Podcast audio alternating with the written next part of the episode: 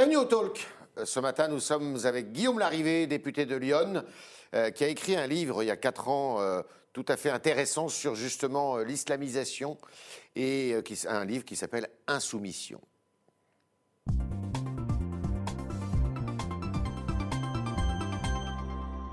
Guillaume Larrivé, bonjour. Bonjour. Et alors, le hasard fait que vous avez été élève dans le collège où enseignait Samuel Paty il y a quelques années, on ne dira pas quand, il y a quelques années, vous n'avez pas connu Samuel Paty, mais vous avez été élève dans ce collège. Alors, euh, est-ce que la réaction de l'exécutif aujourd'hui vous paraît euh, à la hauteur ou à la mesure de, des circonstances euh, qui ont entouré l'assassinat de justement Samuel Paty vendredi soir dernier? Ce que je voudrais profondément, Yves Tréhard, pour notre pays, pour chacun d'entre nous, c'est que le cycle habituel, le cycle habituel émotion, déclaration, improvisation, agitation, j'aimerais que ce cycle-là s'arrête et que collectivement, on passe vraiment, euh, vraiment à, à- à l'action. Parce que quel est l'enjeu? Ouais. Il y en a deux. Il y a un enjeu de, de- de court terme, tout de suite, maintenant, immédiatement, et dans les 500 jours qui restent à cette législature, Ouais. il faut euh, agir euh, vite et fort contre l'islamisme. Et le deuxième enjeu, c'est que dans les 7000 jours qui viennent, c'est-à-dire dans les 7000. 20 ans qui viennent, la République française ne devienne pas, en 2040, un État islamique. Je le dis avec une C'est pas un certaine peu gravité. ça, quand même? Hélas, non. C'est ça le sujet. Euh, on doit euh, faire face à euh, un immense danger avec d'autres, je l'ai dit depuis quasiment dix ans, et que de mauvais débats et que de temps perdu. Ju- juste un souvenir. En, en 2010, il y a dix ans, Nicolas Sarkozy avait souhaité euh, interdire la burqa, le voile intégral dans l'espace public. Et Le hijab et le Parlement avait voté cette loi interdisant le, le voile intégral dans l'espace public. Mais non sans mal. Moi, j'ai en souvenir, euh, en mémoire, euh, tous les euh, débats lamentables à l'Assemblée nationale de l'époque, avec tous les socialistes, sauf un, Manuel Valls, qui, votait, euh, qui refusait de, de voter cette loi. Je me souviens aussi des ambiguïtés de, de la famille Le Pen, père et fille, Jean-Marie Le Pen et Marine Le Pen, qui nous expliquaient qu'il ne fallait pas faire cette loi, pas tout de suite, pas comme ça. Voilà. J'ai pas envie qu'on reproduise tous ces, tous ces schémas-là. Que- On doit faire preuve de constance. Est-ce que la droite prétend qu'on lui a refusé, c'était le discours de M. Abad hier à l'Assemblée nationale, vous êtes député Les Républicains, la droite pré- prétend que depuis quelques années, la majorité présidentielle lui a tout refusé sur ce front. C'est vrai?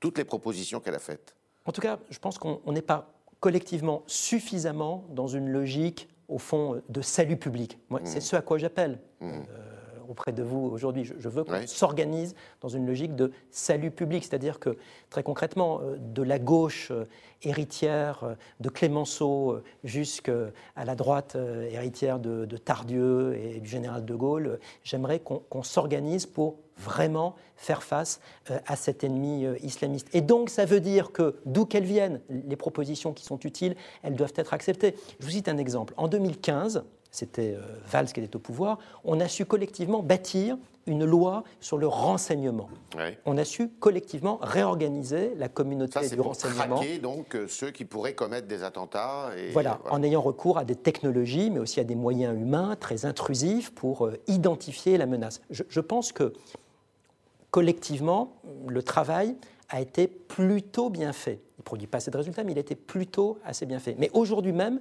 il est menacé, je vous le dis, par une décision absurde de la Cour de justice de l'Union européenne, qui a été prise le 6 octobre dernier, ça s'appelle la décision Télé 2, qui rendrait, si elle était appliquée, euh, nos services de renseignement très largement sourds et aveugles en interdisant à nos services de renseignement d'analyser des données euh, de connexion qui ont été euh, collectées. Ça peut paraître technique, c'est pas du tout technique, c'est absolument Ce que vous êtes fondamental. en train de dire, c'est que, et d'ailleurs dans le livre que vous avez écrit il y a quatre ans, qui s'appelle Insoumission, qui est euh, paru chez Plomb, vous euh, dénoncez la tyrannie du juridisme. C'est-à-dire qu'aujourd'hui, pour lutter euh, contre l'islamisme, qu'il soit terroriste ou qu'il soit rampant dans la société, c'est l'excès de lois, l'excès de,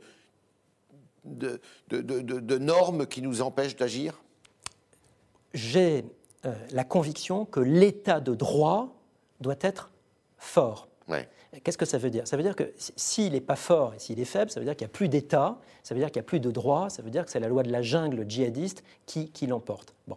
En pratique, Mhm. En pratique, je ne suis pas du tout en train de vous dire qu'il faut abroger toutes les règles juridiques. non, pas du tout. Mhm. Mais il faut que ces règles juridiques, elles soient orientées vers la défense de l'intérêt national. Et donc, très concrètement, lorsque, par exemple, la Cour de justice de l'Union européenne met par terre euh, nos services de renseignement, euh, en tout cas les fragilisent dangereusement, moi j'appelle à une réponse politique, mais avec un grand P. Il faut que le Conseil euh, de l'Union européenne mette fin à cette dérive. Il faut concrètement qu'on n'applique pas cette décision de la CJUE pour continuer à ce que nos services de renseignement recueillent des données. Mais bien au-delà de, de, cela, il faut que, avec les outils juridiques actuels, on soit totalement déterminé, qu'on ne lâche rien. Ça veut dire les expulsions de détenus étrangers. Vous avez aujourd'hui 15 000 détenus étrangers. Je ne dis pas qu'en claquant des doigts, ils vont tous partir. Mais je dis qu'avec le code de procédure pénale actuel, on doit pouvoir organiser des départs en négociant avec les pays plusieurs exemples. Est-ce que, par exemple, une manifestation comme il y a eu euh, au mois de novembre dernier, qui était une manifestation clairement revendiquée islamiste, est-ce qu'on peut, avec notre arsenal, interdire la tenue de cette manifestation?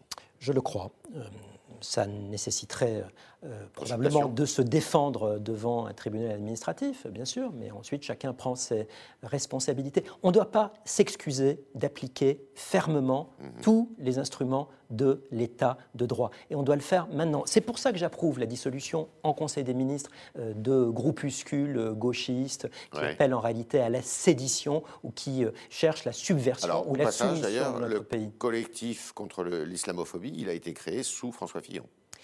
C'est une association euh, qui a été euh, créée en effet il y a une, dizaine d'années. Euh, naturellement, elle n'a pas été créée avec l'autorisation de l'État. Il y a une liberté d'association dans notre mhm. pays. Il faut il revoir cette liberté d'association. On a dans le Code de la sécurité intérieure des dispositions très précises, qui sont d'ailleurs héritées d'un vieux décret-loi de 1935, qui mhm. permettent la dissolution de groupes qui, en réalité, menacent la sécurité nationale. Et puis derrière, on a aussi tout un arsenal pénal pour réprimer par euh, l'autorité judiciaire des personnes qui reconstitueraient ces groupes. On a beaucoup d'outils juridiques qui doivent être mobilisés et par la place Beauvau et par la place Vendôme avec détermination. Est-ce qu'on euh, peut revoir aussi le droit d'asile?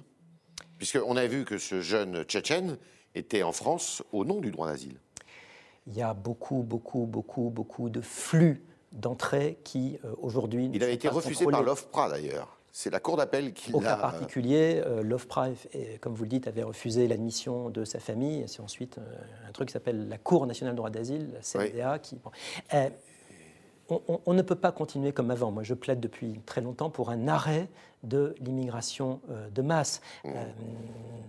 je ne dis pas que toute immigration euh, doit être toujours euh, refusée, bien sûr, c'est pas ça le sujet, mais en revanche, euh, l'immigration incontrôlée qui fait que des dizaines et des dizaines et des dizaines de milliers de personnes arrivent sur notre territoire national au mépris de l'intérêt de la France et sans les contrôles de police nécessaires, tout ça n'a pas de sens. Il faut évidemment changer là-dessus. En vous écoutant, je me dis qu'en fait, on souffre, comme dans beaucoup d'autres domaines, on le, on le voit aussi dans la lutte contre le Covid, d'un excès de bureaucratie en partie, et on souffre aussi d'inconstance. Euh, dans ses principes de la guerre, le maréchal Foch, euh, je ne suis pas du tout hors sujet en disant ça, il a écrit que la faiblesse française, c'est l'inconstance. Je mmh. pense qu'on souffre d'inconstance. Business as usual. Mmh. Il y a un moment de sidération, euh, d'émotion, et puis ensuite, on retourne un peu à la, à la routine. Et il ne faut pas faire ça. Il faut gagner le combat dans les jours qui viennent en agissant, mais il faut gagner le combat dans la durée. C'est le combat d'une génération. Et c'est pour ça qu'on doit être dans une logique de salut public, en réunissant toutes les bonnes volontés et en étant hyper concret. Gérald Darmanin, je crois, euh, essaie de, faire de son mieux. Il n'y a pas eu de ministre de l'Intérieur pendant trois ans en France. Il y a un ministre de l'Intérieur depuis quelques semaines à nouveau. Tant mieux, j'espère qu'il ira au bout de, ce qu'il peut faire. Je mhm. crois qu'il est bien entouré aussi euh, pour, pour cela. Euh, au Parlement, il faut qu'on fasse du mieux qu'on peut. Je ne vous dis pas que je voterai les yeux fermés tout ce qui nous sera proposé, mais j'essaierai avec d'autres de contribuer utilement. Il y a eu une décision du Conseil constitutionnel au cœur de l'été euh, qui a censuré une disposition, une proposition de loi qui visait justement à mieux encadrer les, islamistes qui sortaient de prison euh, au nom de justement euh, d'une atteinte à la liberté et du fait qu'ils avaient purgé leur peine. Est-ce qu'il faut changer la Constitution pour essayer eh bien, d'améliorer la fluidité justement de toutes les dispositions qui sont prises contre le terrorisme? Alors sur la Constitution, deux remarques. Il y a certains débats que je trouve un peu surréalistes en ce moment. Par exemple, quand j'entends tel ou tel dire qu'il faut mettre le mot laïcité dans la Constitution. C'est votre camp qui dit ça. Hein c'est dans l'article 1 de, C'est déjà de la premier. Euh, la, France est une république laïque. Euh, voilà, on n'a pas besoin de le mettre quatre fois en gros, en gras et en souligné. La France est une république laïque. Donc n'entrons pas dans des faux débats inutiles. En revanche, il y a quelques points très précis sur lesquels il faudra une évolution. Je ne sais pas si on la fera dans les jours qui viennent ou dans les mois qui viennent, mais hmm. on devra le faire. Dans vos colonnes en février, j'avais signé une tribune disant que, en effet, euh, la libération des djihadistes sortant de prison, qui sont plusieurs centaines en 2020, 2021-2022. Ça appelle, de mon point de vue, une évolution majeure du droit qui serait la possibilité donnée à l'autorité judiciaire de prendre une mesure de rétention de sûreté, c'est-à-dire très concrètement, après la peine de prison, mhm. l'autorité judiciaire déciderait de maintenir dans un lieu fermé ces individus. C'était un peu le sens de cette proposition de loi aussi qui vient de Cette proposition de loi faisait un demi-pas dans cette direction. Je pense qu'il faut faire ce pas en entier ça nécessite en effet euh, le vote d'une loi constitutionnelle, de ah mon point de vue, pour créer un tribunal de sûreté nationale qui serait euh, compétent pour décider euh, cela. Euh, je pense en effet que c'est une question constitutionnelle, en tout cas à droit constitutionnel constant, comme on dit. Je mhm. pense qu'on ne peut pas créer cette mesure d'enfermement post-peine de, prison, et donc ça nécessitera des ajustements. Mais je pense qu'il faut bien distinguer les deux tempos. Voyez, je ne suis pas en train de sauter sur ma chaise en vous disant révision de la Constitution. À court terme, à droit constant, il faut y aller à fond. Les dissolutions d'associations islamistes, les expulsions pour motif euh, d'ordre euh, public. Euh, voilà la priorité. Les enquêtes judiciaires pour mettre hors d'état de nuire ceux qui veulent nous détruire. J'espère d'ailleurs que M. Dupont-Moretti, place Vendôme, est tout autant mobilisé que semble l'être désormais le ministre de l'Intérieur. Moi, j'aimerais qu'il y ait par exemple une circulaire adressée dans les heures qui viennent au parquet et à l'administration pénitentiaire pour qu'on organise de manière méthodique les expulsions de détenus étrangers. Bref, ça c'est du court terme et à moyen et long terme. Et en réalité, pendant Dans les 7000 jours toute une durée d'une génération, on a un effort de réarmement juridique, opérationnel, pratique, constitutionnel, moral, culturel, un énorme effort national qui nécessite d'être vraiment dans, un, dans, une mentalité, dans une logique de salut public. D'accord. Euh, c'est peut-être une anecdote, mais je voudrais quand même avoir votre réaction. Hier soir, euh, Gérald Darmanin, qui était sur une télévision, disait je suis contre les rayons cachers et halal dans les grandes surfaces, par exemple. Est-ce que, un, euh, vous êtes d'accord avec lui, et deux, est-ce qu'on peut supprimer ces rayons? Pour moi, ce n'est pas le sujet majeur.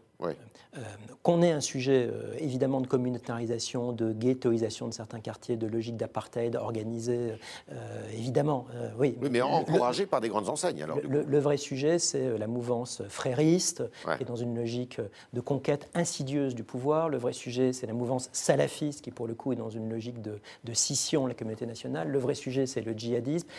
voilà. Il ne faut pas se perdre dans des débats secondaires. Je, pense qu'il faut absolument, là aussi c'est fauche, hein, dans les principes de la guerre, il y a la concentration des efforts, euh, il y a la liberté euh, d'action, il y a l'économie de moyens. C'est les trois principes de la guerre. Et essayons de les appliquer parce que le sujet vraiment est trop sérieux, et je donne la leçon à personne, mais le sujet est trop grave pour qu'on se perde dans l'accessoire. Le projet de loi que doit présenter normalement au mois de décembre le gouvernement sur justement euh, la laïcité, qui était précédemment appelée séparatisme, contre le séparatisme, vous seriez susceptible de le voter alors que vous êtes dans l'opposition? Bien sûr, euh, j'espère pouvoir voter un texte utile on a un devoir d'unité, mais on a surtout un devoir d'efficacité. Donc ce texte, moi j'ai hâte d'abord de le lire, parce qu'il y a tellement de discours. Certes, on a des bons journaux qui nous informent, mais on n'a pas le texte, n'est-ce pas? Euh, Je ne veux pas qu'on se perde là aussi dans une querelle de titres, ça ne m'intéresse pas de savoir comment il s'appelle, le, le, Mais à l'intérieur, j'espère oui, qu'on aura quelques outils juridiques utiles, notamment sur un sujet hyper technique, mais qui me tient à cœur, qui est euh, le fait que le culte musulman doit vraiment entrer dans le cadre de la loi de 1905 et pas dans le cadre de la loi de 1901. À ce, qui est prévu, ce qui est prévu ce qui est prévu, je crois. À cet égard, d'ailleurs, une petite remarque, si vous me permettez, importante. Euh, l'immense majorité des musulmans de France sont nos alliés dans ce combat. Hein.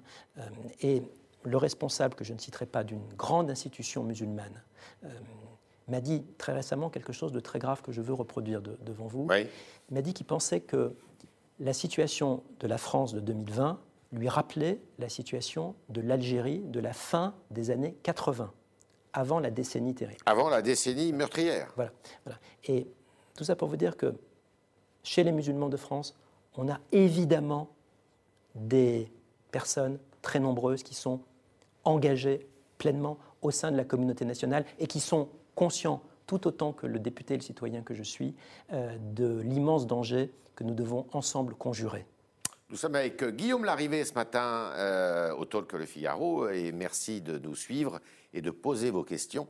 C'est Roman Boucher ce matin qui va faire votre interprète.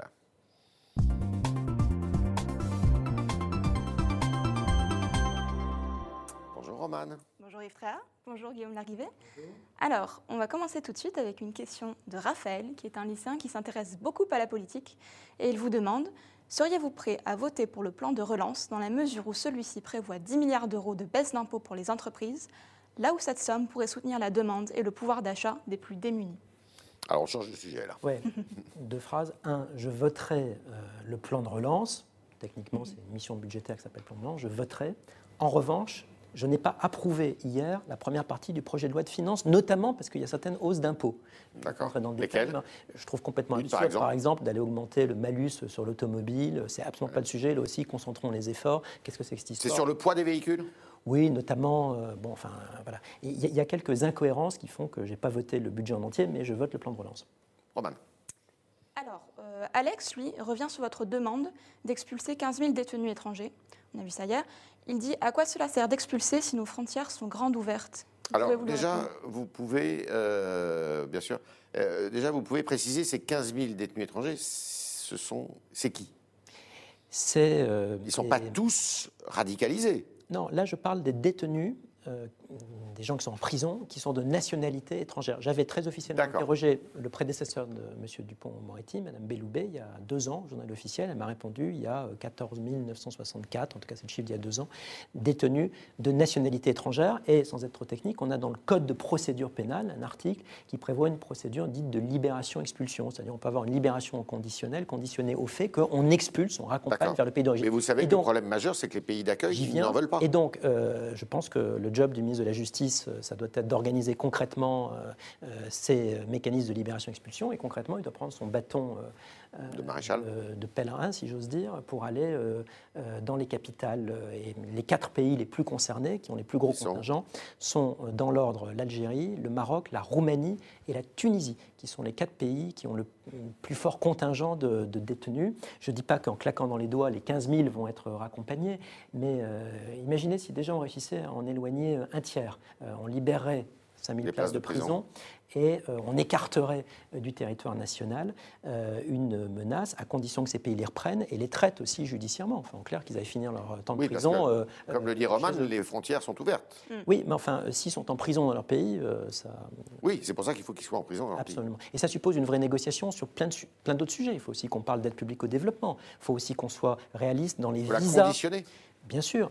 En clair, je souhaiterais qu'on accorde quasiment plus de visas à un pays qui refuse de reprendre les détenus étrangers de son pays. Ça s'appelle des accords, ça s'appelle aussi un peu de réel politique, et je crois qu'on en a besoin. Roman. Mathieu nous demande Rejoignez-vous Gérald Darmanin lorsqu'il affirme qu'il est choqué par les rayons de cuisine communautaire dans Alors, les on vient d'en parler. On vient d'en parler un Ah. petit peu. D'accord, très bien. Autre question, il n'y a pas de souci. Débénou sur Facebook euh, nous demande La fermeture des mosquées est-elle une vraie solution pour combattre l'islamisme radical? C'est un des aspects, mais là aussi, ça fait longtemps qu'on le dit. J'en Ça dépend des mosquées aussi. Il y a dépend des mosquées qui n'ont pas. Euh, évidemment. le discours il y, a haineux. des, il y a des lieux de culte, euh, évidemment, tout à fait euh, respectables, où Mhm. des personnes euh, expriment collectivement leur foi de manière respectueuse des lois de la République. Voilà, mais on a aussi, évidemment, des lieux qui dérivent complètement, et cela, bien sûr, il faut euh, les fermer. On a les outils juridiques pour euh, cela. Ça suppose un vrai travail de renseignement pour savoir ce qui se dit. Euh, exemple, la fermeture de la mosquée de Pantin qui est annoncée cette semaine. Manifestement, on a des éléments pour, pour le faire. Tant mieux, il faut le faire. Même chose pour l'expulsion des imams prêcheurs de haine. Euh, il y a bien longtemps, euh, M. de Villepin, ministre de l'Intérieur, en 2004, avait expulsé, malgré euh, tout un débat juridique avec le tribunal administratif de Lyon, un imam de Vénissieux qui s'appelait l'imam Bouziane. Bon, euh, parce que Il y avait une grande famille, d'ailleurs, c'est lui, hein, qui, avait, euh, qui bénéficiait d'allocations familiales en pagaille.